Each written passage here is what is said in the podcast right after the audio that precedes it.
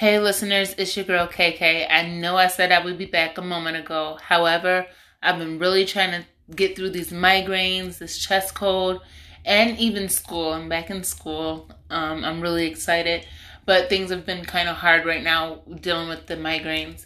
So don't give up on your girl KK. I'm the type I love to come. I love to look, to deliver. I want to be legit and authentic for you guys. So um, I will be back shortly. I hope you guys really miss me.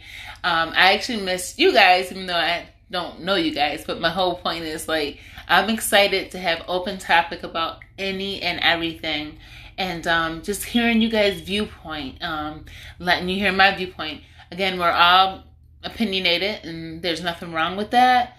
Um, but you know, we have to, you know, we honestly have to get on the chart and just start talking some major um, major talk. All right, you guys. I love you. Love me back. It's your girl KK. Have a good night. Smooches.